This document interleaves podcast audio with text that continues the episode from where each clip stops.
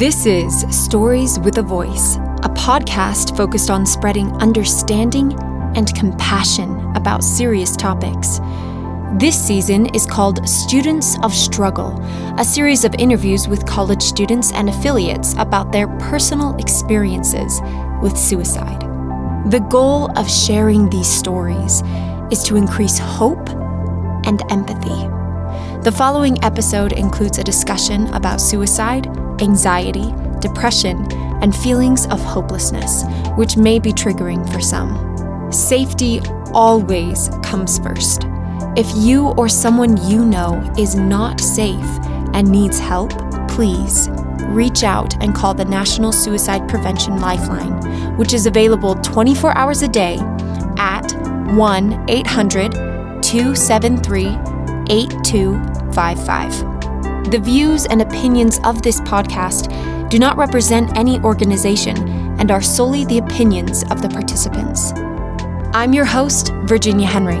For this interview, I sat down with McKinley Carr. She is a recent college graduate. She studied communications with an emphasis in strategic communication and advocacy. McKinley is a QPR trainer, a form of suicide prevention. She shared with me her personal experiences and what she's learned as a prevention trainer. McKinley, what brings you hope in your life? I think for me, hope is less of a feeling and more of a perspective. So, shifting and adjusting my perspective to see a new point of view is oftentimes what brings me hope. When I feel a lack of hope, it's usually because my point of view or my perspective is very limited and focused on the now. But when I'm able to open my eyes to the future and see things as they really are, I typically feel a lot more hope. So, most of the time, my hope comes in the form of a friend um, helping me see the world around me more clearly, or in the form of an interesting podcast, or a good book, or a new thought. Um, my religion brings me a lot of hope and helps me shift and change my perspectives. But for me, hope is oftentimes a perspective shift that I have to make. Then what makes you feel hopeless? Hmm. I think I feel hopeless when when my emotions are so heavy and so so hard and difficult that I'm not really able to see things clearly.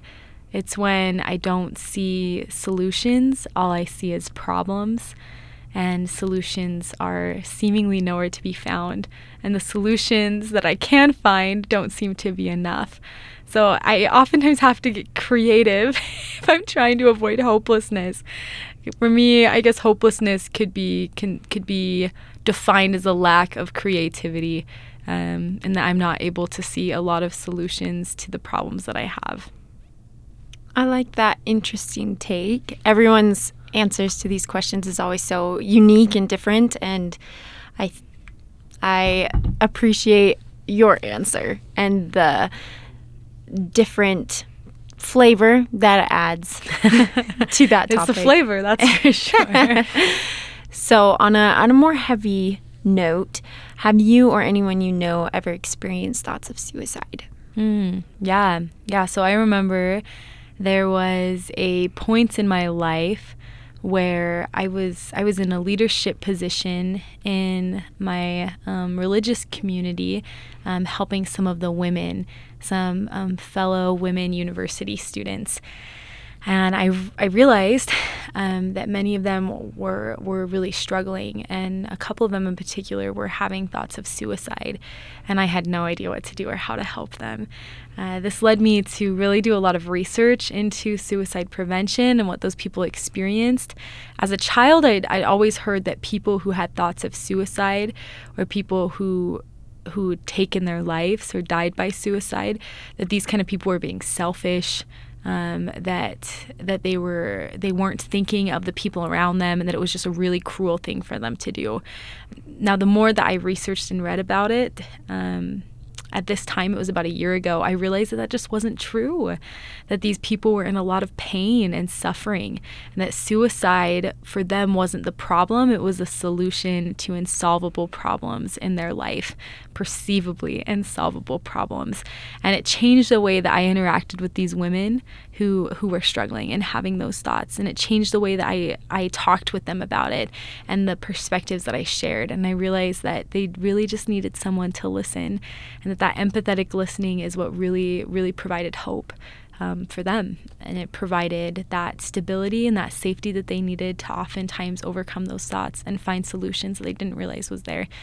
Now, my perspective about suicide shifted even more when, for the first time in my life, I had those thoughts. It was during a particularly heavy and crazy time of my life. Um, everything from my workload to the relationships in my life was just feeling a, a little, a little bumpy.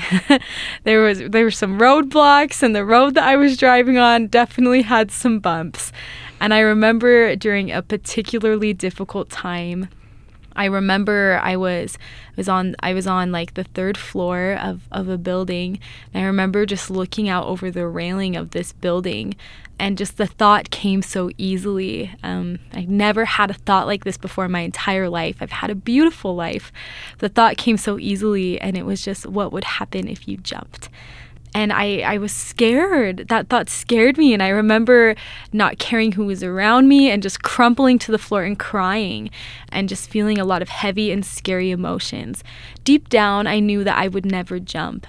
But the fact that that thought came so easily and so so gently really helped to humanize those um, those who do have thoughts of suicide, that it can happen to anyone, and uh, that it could even happen to someone who um, who didn't think that it could happen to them. Someone like me, who is a perfectionist and a hard worker, it, it could happen to me.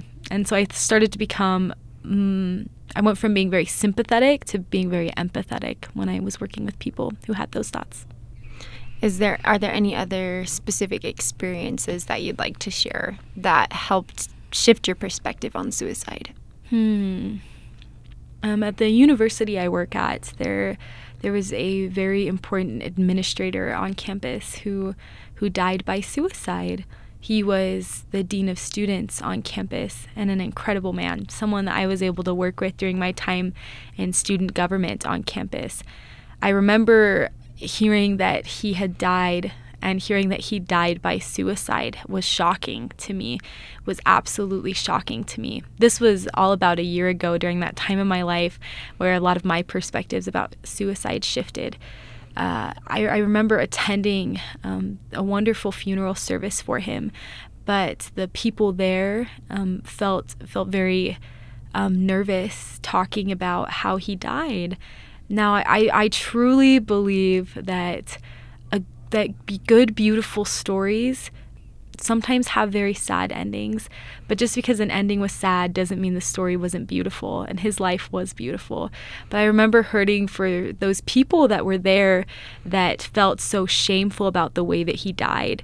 And I don't think there there should have been any shame in, in his death. He was a brave, courageous man that fought a hard battle. Now he may have lost the battle, but I'm a big believer that that there's so much more beyond this life, and that even though he lost that battle, he will win the war in the long run.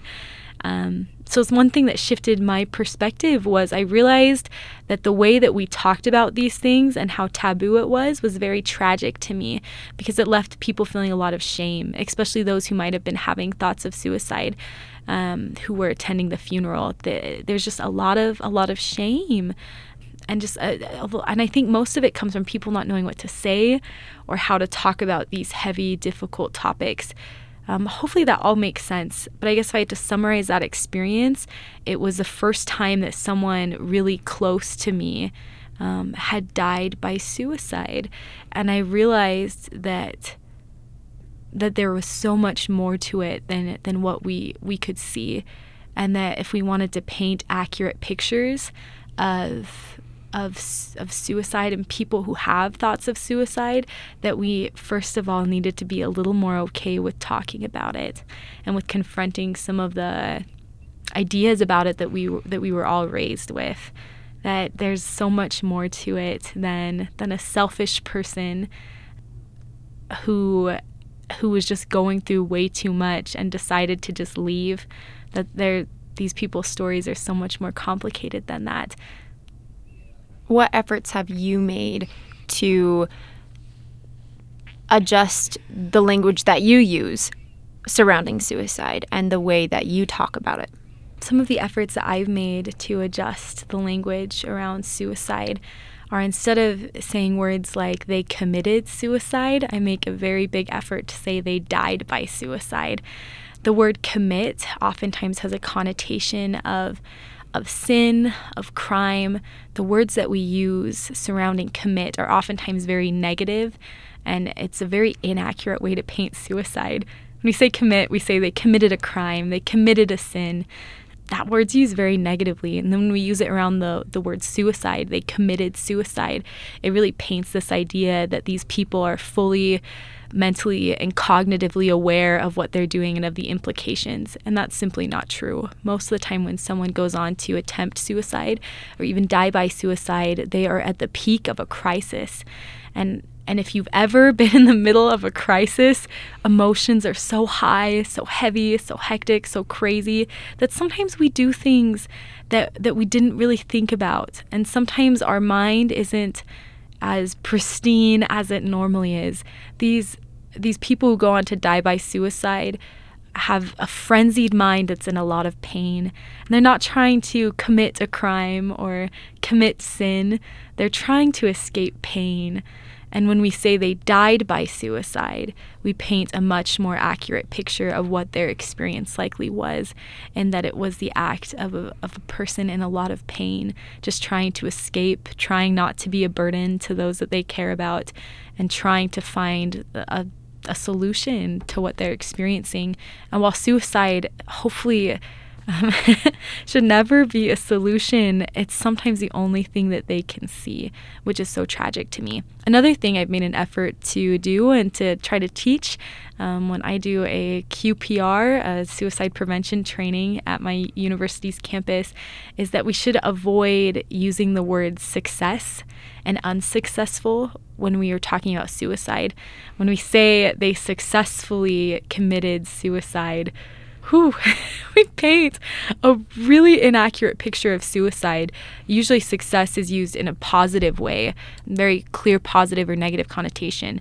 We mash up that positive connotation of the word success with the word like suicide, and then you throw the word commit in there. You can see how that's a very twisted statement. They successfully committed suicide. It just has a lot of false um, truths kind of snuck in in there. When we say they unsuccessfully committed suicide, we paint that picture that the success would have been if they had if they had died, and that's not a really kind kind of a cringeworthy way of talking about people's lives and something as heavy as suicide we also kind of trivialize suicide in a lot of ways in our society. When when we're stressed we sometimes point a, like a finger gun to our head or sometimes we choke ourselves jokingly and that's that's just not appropriate. I, I teach people that if they recognize themselves doing things like that, instead of feeling shameful and guilty about it, they should just stop and try to do a little better and catch themselves the next time they find themselves doing that. Because doing things like that can be very traumatic for people that have actually had people die in those ways, for people that have had a close relative or friend die by suicide, by maybe shooting themselves or by hanging themselves. And when we crack a joke that our homework is so stressful that we want to shoot ourselves, that's very inappropriate and very inconsiderate. And most of the time, people just don't realize that. So, just being far more careful about the way that we talk about suicide and the way that we subconsciously view it, um, because it can have a huge impact on, on our immediate circle of influence.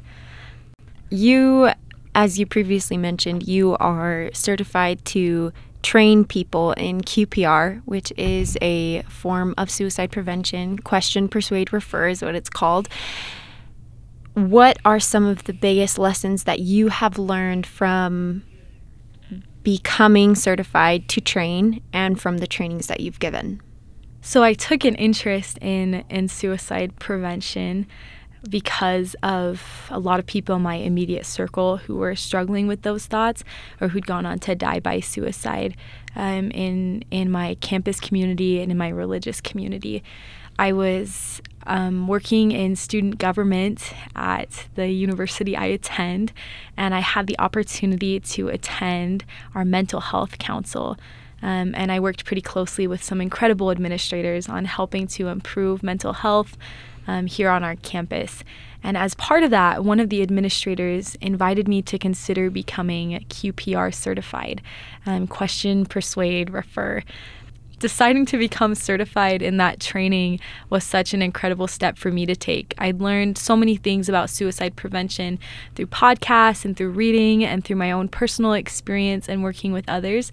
But this actual program that I went through to get certified taught me a lot about the history um, a lot about personal experiences, a lot about how we, as non experts, can help someone who's having thoughts of suicide. Because I'm not a therapist or a counselor, nor are many of the people who will listen to this podcast or many of the people who we interact with. We're not in a society where everyone's going to become professionally trained on how to handle crises um, like a therapist would. But we are in a society where it's becoming increasingly more and more important to become empowered as a non expert. And that's what QPR training is all about. So, the institute that I went through, the QPR Institute in Washington, trained me to be a QPR trainer so I can train others on this very simple method that helps non experts know what they can do to save a life. Um, so I'll just give you kind of a Spark Notes version of it. As you mentioned, Virginia, QPR stands for question, persuade, refer. Um, and those are three simple things that we can do to prevent suicide. First, we question someone if they're having thoughts of suicide. If they are having thoughts of suicide, we persuade them, P, um, to stay alive until we can R, refer them to a professional or refer them to some type of professional help. And these are three extremely simple steps that, when we use them, they really help people to feel hope. And we provide that hope through empathetic listening because we know what to see, what to say, and what to do when someone we know and love is going through a crisis. Now, not everyone we meet will be having thoughts of suicide, but for the few that are, when we know what to do, it helps us to feel safe and it helps them to feel safe. Most of the time, these people want help. They just don't know how to talk about it. And they're so terrified of, lo- of losing the respect and love of those that they care about that oftentimes they will not be the ones to approach us. So, us approaching them about it and asking them about it is an act of kindness, courage, um, and bravery because it takes a heavy weight off of their shoulders. Have you ever personally used QPR? I have. I have several times. I I went through a um, a time in my life where I, I I wasn't really sure how to talk to people about these things, and I guess I want to contrast that time with me now. So in the past, if someone was struggling and going through a hard time, I, I would do my best to be kind and say like, oh, like how are you doing? Are, are you okay? Is there anything I can do to help you? Um, and the answer is like, yeah, yeah, I'm fine. And no, no, I'm, I'm all right. And I'd come to find out later through maybe another friend or from them later, they really weren't doing okay. And now, now I realize that asking specific questions is so important. So, an experience I had this past semester in college was in a class that I was in, and there was a young man in this class that that I bump into all the time. Um, I'd see him on campus all the time, and I could tell one day in class that he was feeling very um, heavy and just that he was having a really rough time. And so after class, I just I walked with him, and it was a little awkward because we didn't really know each other that well. But I just chatted with him about his life and asked him what was going on. He told me that he'd recently had a close family member pass away, and that his grandfather had died, um, and that there were a lot of other very difficult things going on. He briefly mentioned a struggle with anxiety and how that was sometimes a little more difficult. I I am so impressed with his willingness to be open with me, but I'm also grateful for my willingness to be very bold with him. And I just said, "Hey, I recently became um, certified to train in something called QPR, suicide prevention training, and I've learned a lot about suicide and people that are having thoughts of suicide. And studies show that people who go through difficult traumatic things like you've been going through in the last couple of weeks, that they sometimes have thoughts of suicide. And I don't know you very well, but I genuinely care about you. And I was wondering if you were having those thoughts. And his answer was yes, yes, that he was having those thoughts, um, but that they weren't as heavy and they weren't as bad and that he'd had thoughts of suicide before and he'd had a plan, but now he was just kind of feeling it creeping in again. Um, I was able to ask him a little bit more about his experience um, I left him with my phone number um, just if he ever needed someone to talk to. And I encouraged him to reach out to the counseling center on our campus and get an appointment. And when I saw him in class the next week, I followed up just to see if he'd gotten that crisis appointment on, on campus. And he said that yes, he had, and that it had really helped. That he still had a lot to work through, but at least he knew that he was in a safe place. So it was really good. It was really good. And t- it was so strange to me to ask someone that I didn't really know super well if they were having those thoughts because most of the time it's close family or friends that that I talk to more. Um, but I realized that asking him just boldly, kindly, and maybe a little awkwardly helped to humanize the experience. What kind of impact have those experiences where you've interacted with individuals struggling or you yourself have struggled have had on you? I, I used to be so scared, like so scared of suicide. It was something that was frightening to me. If there are any Harry Potter fans out there, there's a scene in Harry Potter where Dumbledore is talking to him and they're they're talking about Voldemort and Dumbledore says use use his correct name or his proper name Harry fear of a name increases fear of the thing itself and I really feel that way about suicide, that we're so scared of this word. And it's not something to take lightly or trivially, but it is something it is something that we should be talking about. And so talking to people about their experiences has taken away the fear that that life is already fearful and scary as it is. And that if we have the information that we need and if we have the tools that we need in our back pocket, that suicide and talking about suicide is nothing to be afraid of, that we can face that with courage, with empathy, and, and with a genuine, real, sincere desire to bring hope. That there's nothing to be afraid of, that we will be okay, um, that we can help other people feel okay, and that feeling pain is just a natural part of this life. Um, something that that I think of when I think about pain is a period of my life where I saw a therapist somewhat regularly, and it was a really good experience for a perfectionist who never thought in a million years she would ever go see a therapist. It was very humbling, and something that the therapist I was seeing said to me one time um, shook me a little bit. He said, McKinley, my job is to help you confront and experience the pain that you're desperately trying to avoid so that you can heal. And I've realized that experiencing pain is a part of our healing process. And it's when we avoid pain that we really bring in some real problems. And so, people who are having thoughts of suicide need to experience the pain of the problems that they're facing within the safe confines of friendship and connection. And when they can work through that pain with people that they know, trust, and love, then they can heal. And they don't they don't have to they don't have to die to avoid that pain. That they can experience that somewhere safe and if we can help them feel safe and hopeful, and if we can remember that isolation, isolation kills, but connection saves. And when we can connect, we can really help people to live and to heal. Um, and especially, it's important to remember that we should not be their, their singular support system, that we should create a team of people that know and love them to help buoy and lift this person up. And as a part of that team, if possible, we should have some type of a mental health professional, um, some type of a therapist or a crisis counselor, um, religious leaders are an incredible resource. There are all sorts of community resources everywhere that can help people through things like this. There are several incredible institutions and organizations that have created suicide prevention hotlines that you can call, that you can text. And reaching out to organizations like this when we're unsure of what to do can be extremely helpful.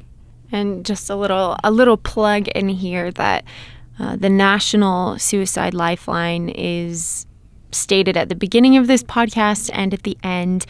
If you're not sure where to find that resource, you can just either rewind to the beginning or stick around for the end, and you'll hear that number that you can call to receive help or comfort or advice on whatever you're struggling with. McKinley, you have had this opportunity to train people on how to prevent suicide as a non expert. From your perspective, do you feel like that has helped the people that you've trained? Because some people may look at it and say it's an hour. Like, how big of an impact could that have? Mm-hmm. Yeah, so let's talk a little bit about um, that impact that I've been able to see. Um, one hour of suicide prevention training goes a long ways. there are a lot of other programs and institutes that have some type of suicide prevention training. Many of them are, are much longer, like a day, two days, and most of us don't have the time or are able to make the time to attend a training like that. Now, QPR has specifically created and cultivated their trainings to make them easy, accessible, and brief um, they pack in the most important information. They train us trainers on how to teach that. So, most QPR trainings are an hour to an hour and a half. Now, that might not seem like a lot of time, but what, we, what we've realized is that when we're able to shift a perspective um, just enough, that we get people thinking about these things. And when they start thinking about them themselves, and when they have that base information, they tend to teach themselves far more than we could ever teach them.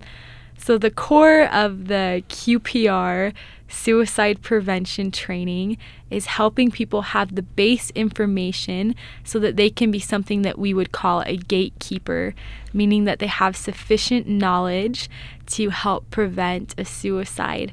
Now, this isn't a full blown intervention training, it's meant to help empower everyday non experts for what they should do if a family member or a loved one is having those thoughts. So, let's paint this in a real world setting. I had an incredible experience after my first official QPR training. I trained a group of roughly 50 to 60 students, and I was so nervous. I wanted to make sure that I taught them the right things, that I said it well, and that I explained it well. It was such a heavy topic that I was so passionate about that all of that pressure came in. Um, right before the training, I remember um, just taking a deep breath and reminding myself that that I I could do this. And something that was reassuring to me is number 1 that the training went went well. I felt good about it. But then number 2, I received a message just a few short days later from a young man who'd attended the training, and he shared with me an experience that he had just a few hours after the training. And if it's okay, I'd love to briefly share that experience. He was outside of his apartment complex and he was on the phone with a friend. After talking to this friend, he walked into the complex and was walking down the hallway and he noticed two girls sitting in the hallway just outside his door and one of them was crying. And I'll refer to these girls as Mary and Elizabeth.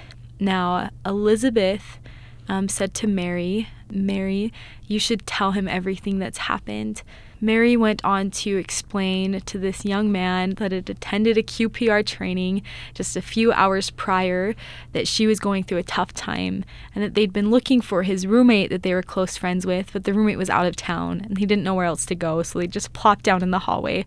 Mary went on to explain that she'd been raped and that it had been very traumatic, and that the man who had raped her was also a student on campus and that he was being very persistent in wanting to see her again.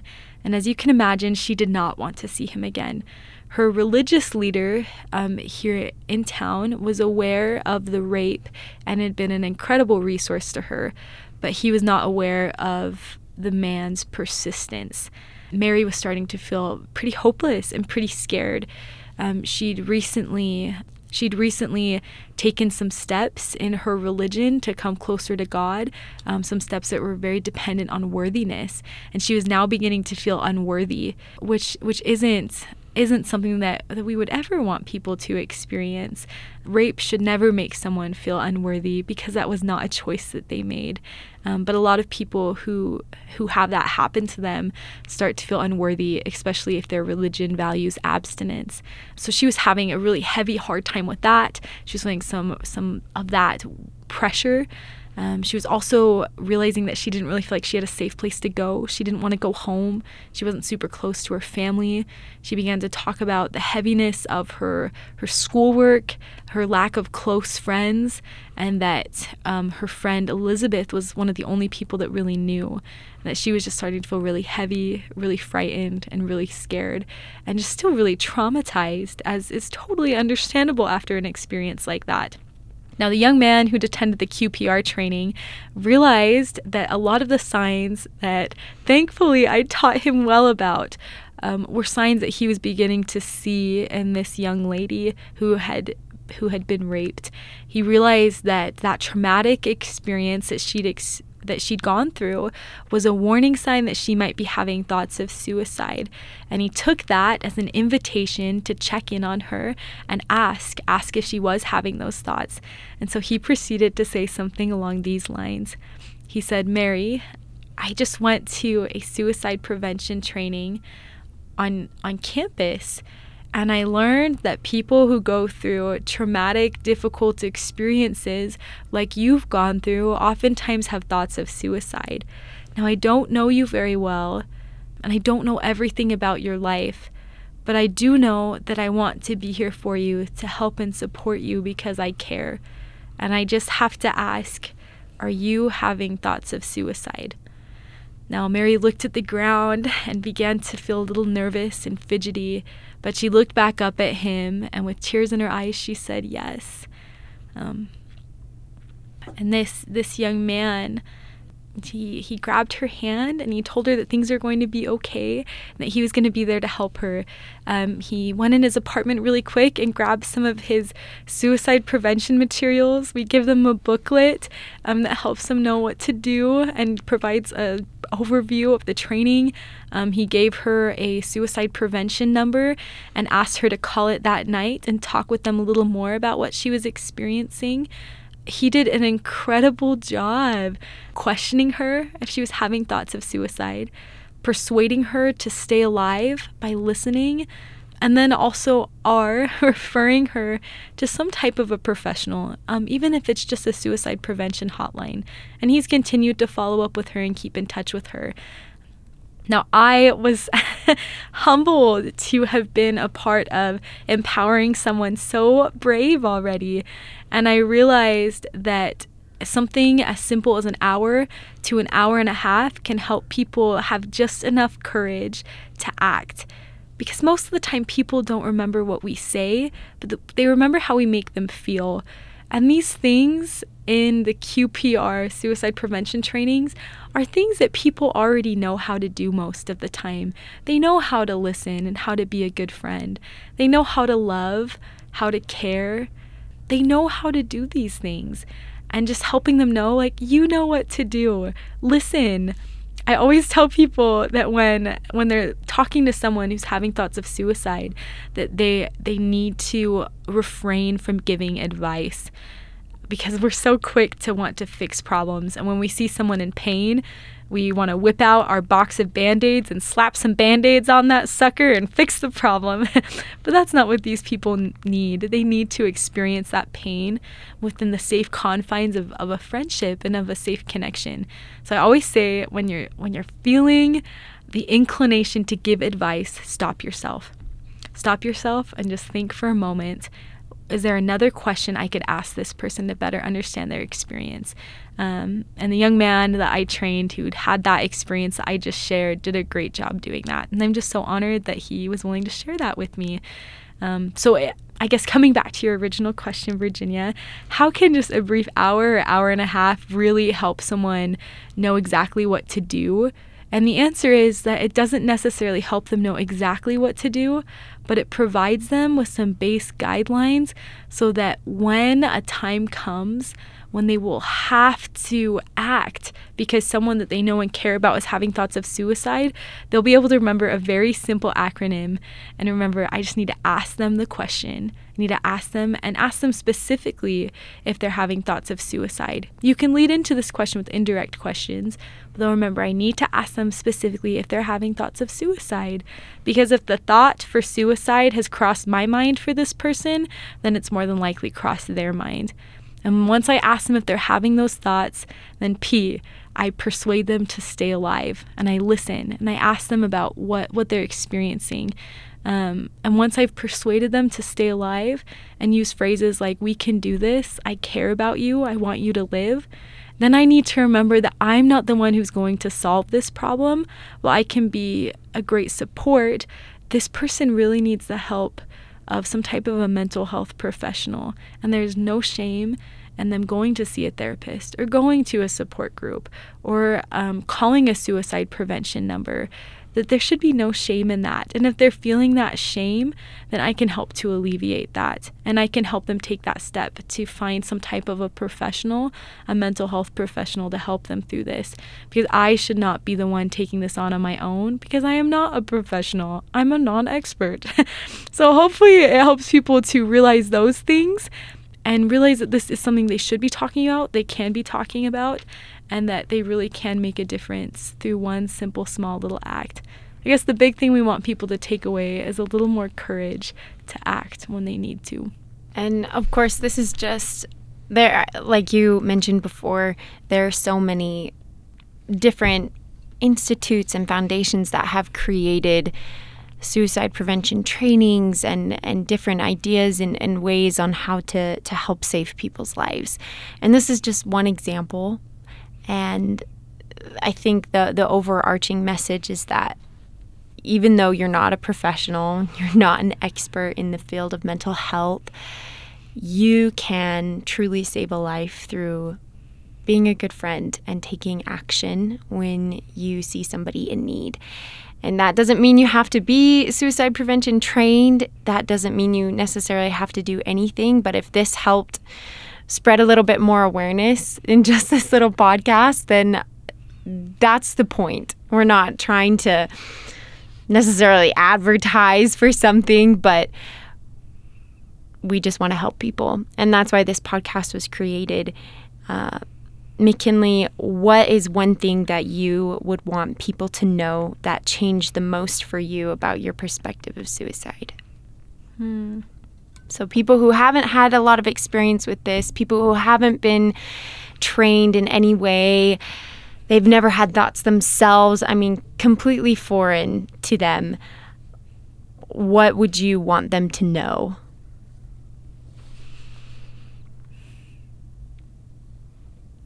It's kind of a big question. Yeah. Sorry. no, that's a, that's a really great question.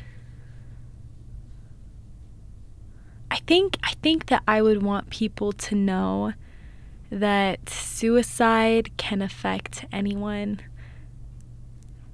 and that we should be very mindful of that.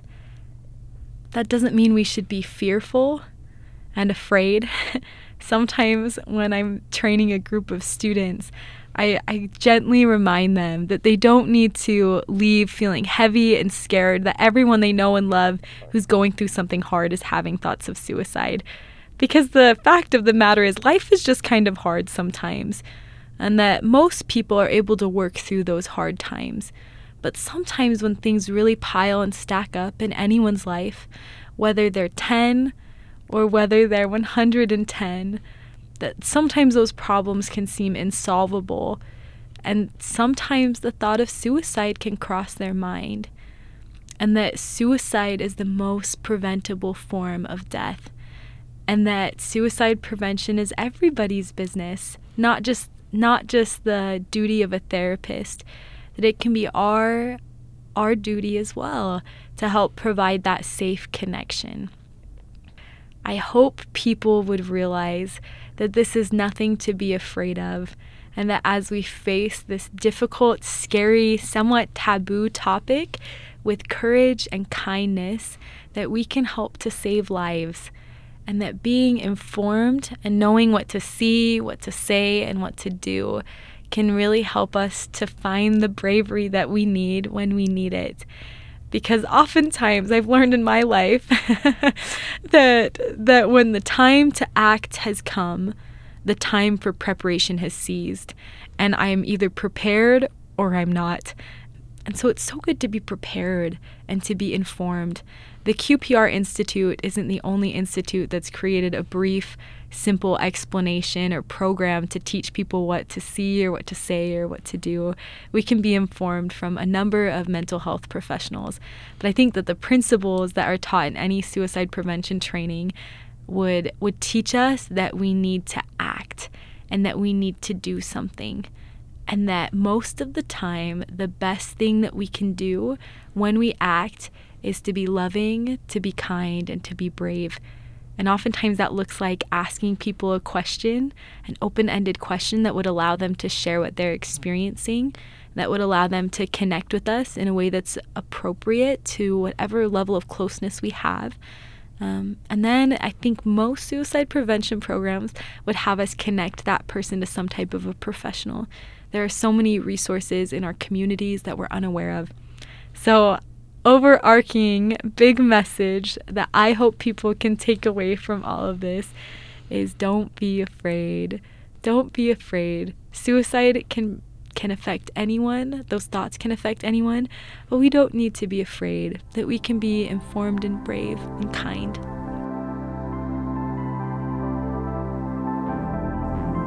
I'd like to thank McKinley Carr for talking with me about the serious subject of suicide. McKinley is a recent college graduate and QPR trainer. I'm your host, Virginia Henry. This is Students of Struggle, the first season of Stories with a Voice, a podcast focused on spreading understanding and compassion about serious topics. The views and opinions expressed in this podcast do not represent any organization and are solely the opinions of the participants. If you or someone you know is struggling and needs help, please reach out and call the National Suicide Prevention Lifeline, which is available 24 hours a day at 1 800 273 8255. Thanks for listening to Stories with a Voice. Tune in each week for new episodes.